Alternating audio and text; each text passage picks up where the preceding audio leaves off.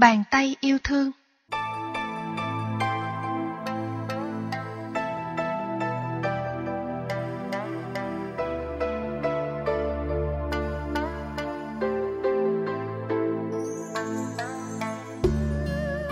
Trong một thiền viện nọ, sau thời khóa tu tập thiền quán, vị thiền sư yêu cầu các thiền sinh ra xung quanh chùa sinh hoạt.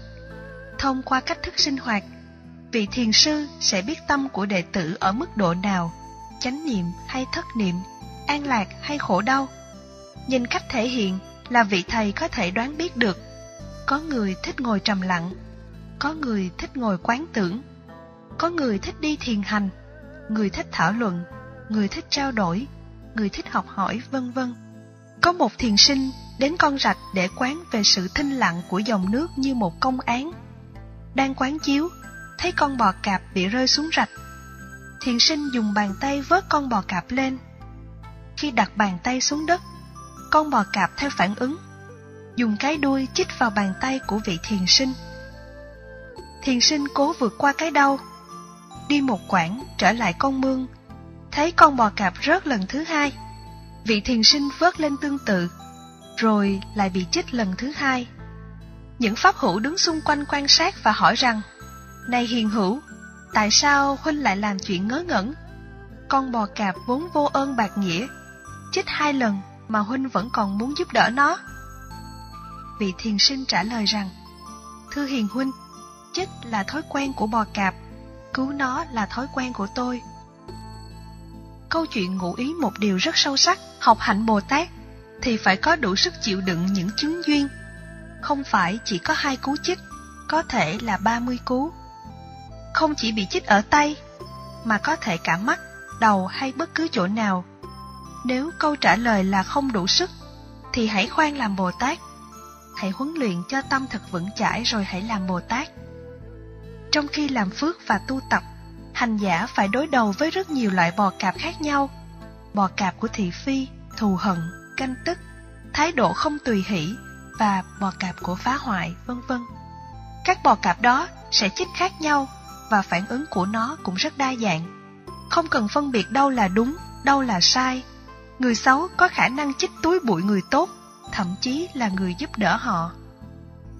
Phải trang bị cho mình sức chịu đựng bằng lòng từ bi hỷ xả, tha thứ, bao dung, thì mới có thể xem bò cạp là bạn của mình.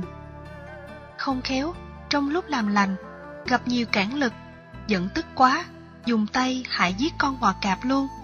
Như vậy, phát xuất lòng từ bi, nhưng nhiều người dấn thân, thiếu trang bị, trở thành gieo nghiệp sát sanh. Những lúc như vậy, không nên bực tức, và cũng đừng nuối tiếc rằng, tại sao tôi phải làm việc tốt đối với người không hề biết mang ơn nghĩa là gì. Các tư duy, lý luận như vậy sẽ làm ta vĩnh viễn vẫn là phàm phu tục tử không thể nào làm Bồ Tát được. Học hạnh Bồ Tát, ta phải bất chấp tình huống ngang trái, thể hiện sự thản nhiên trong thuận và nghịch. Nếu không có được cái bản lĩnh, thì không cứu được con bò cạp, mà còn bị bò cạp cắn chết. Trong đời, có rất nhiều người nhất xiển đề khó hòa giải.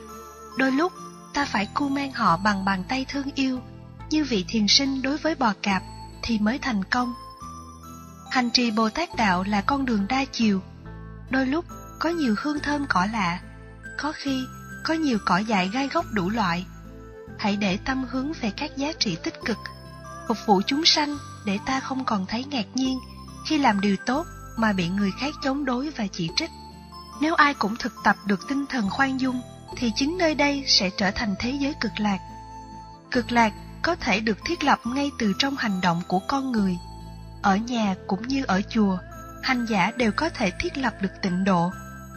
Khi tịnh độ hiện tại được thiết lập, thì tin chắc 100% rằng sau khi qua đời sẽ tái sanh ở cảnh giới cực lạc. Tái sanh về Tây Phương chỉ là chuyện phụ.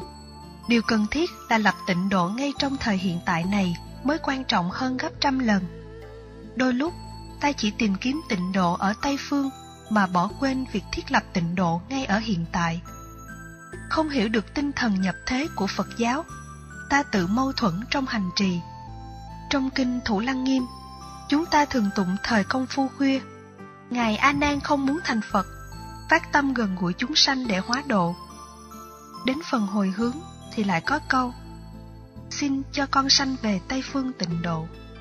Chỉ trong thời kinh 45 phút mà phần đầu thì phát tâm hùng dũng, nhưng cuối thời kinh thì lại đọc câu thể hiện sự lui sụp. Khi việc tốt đến, ta nên sung phong làm. Nếu nghĩ nó như một gánh nặng, ta đánh mất rất nhiều cơ hội làm Phật sự. Học hạnh Bồ Tát sẽ có vô vàng công đức và nhiều cơ hội.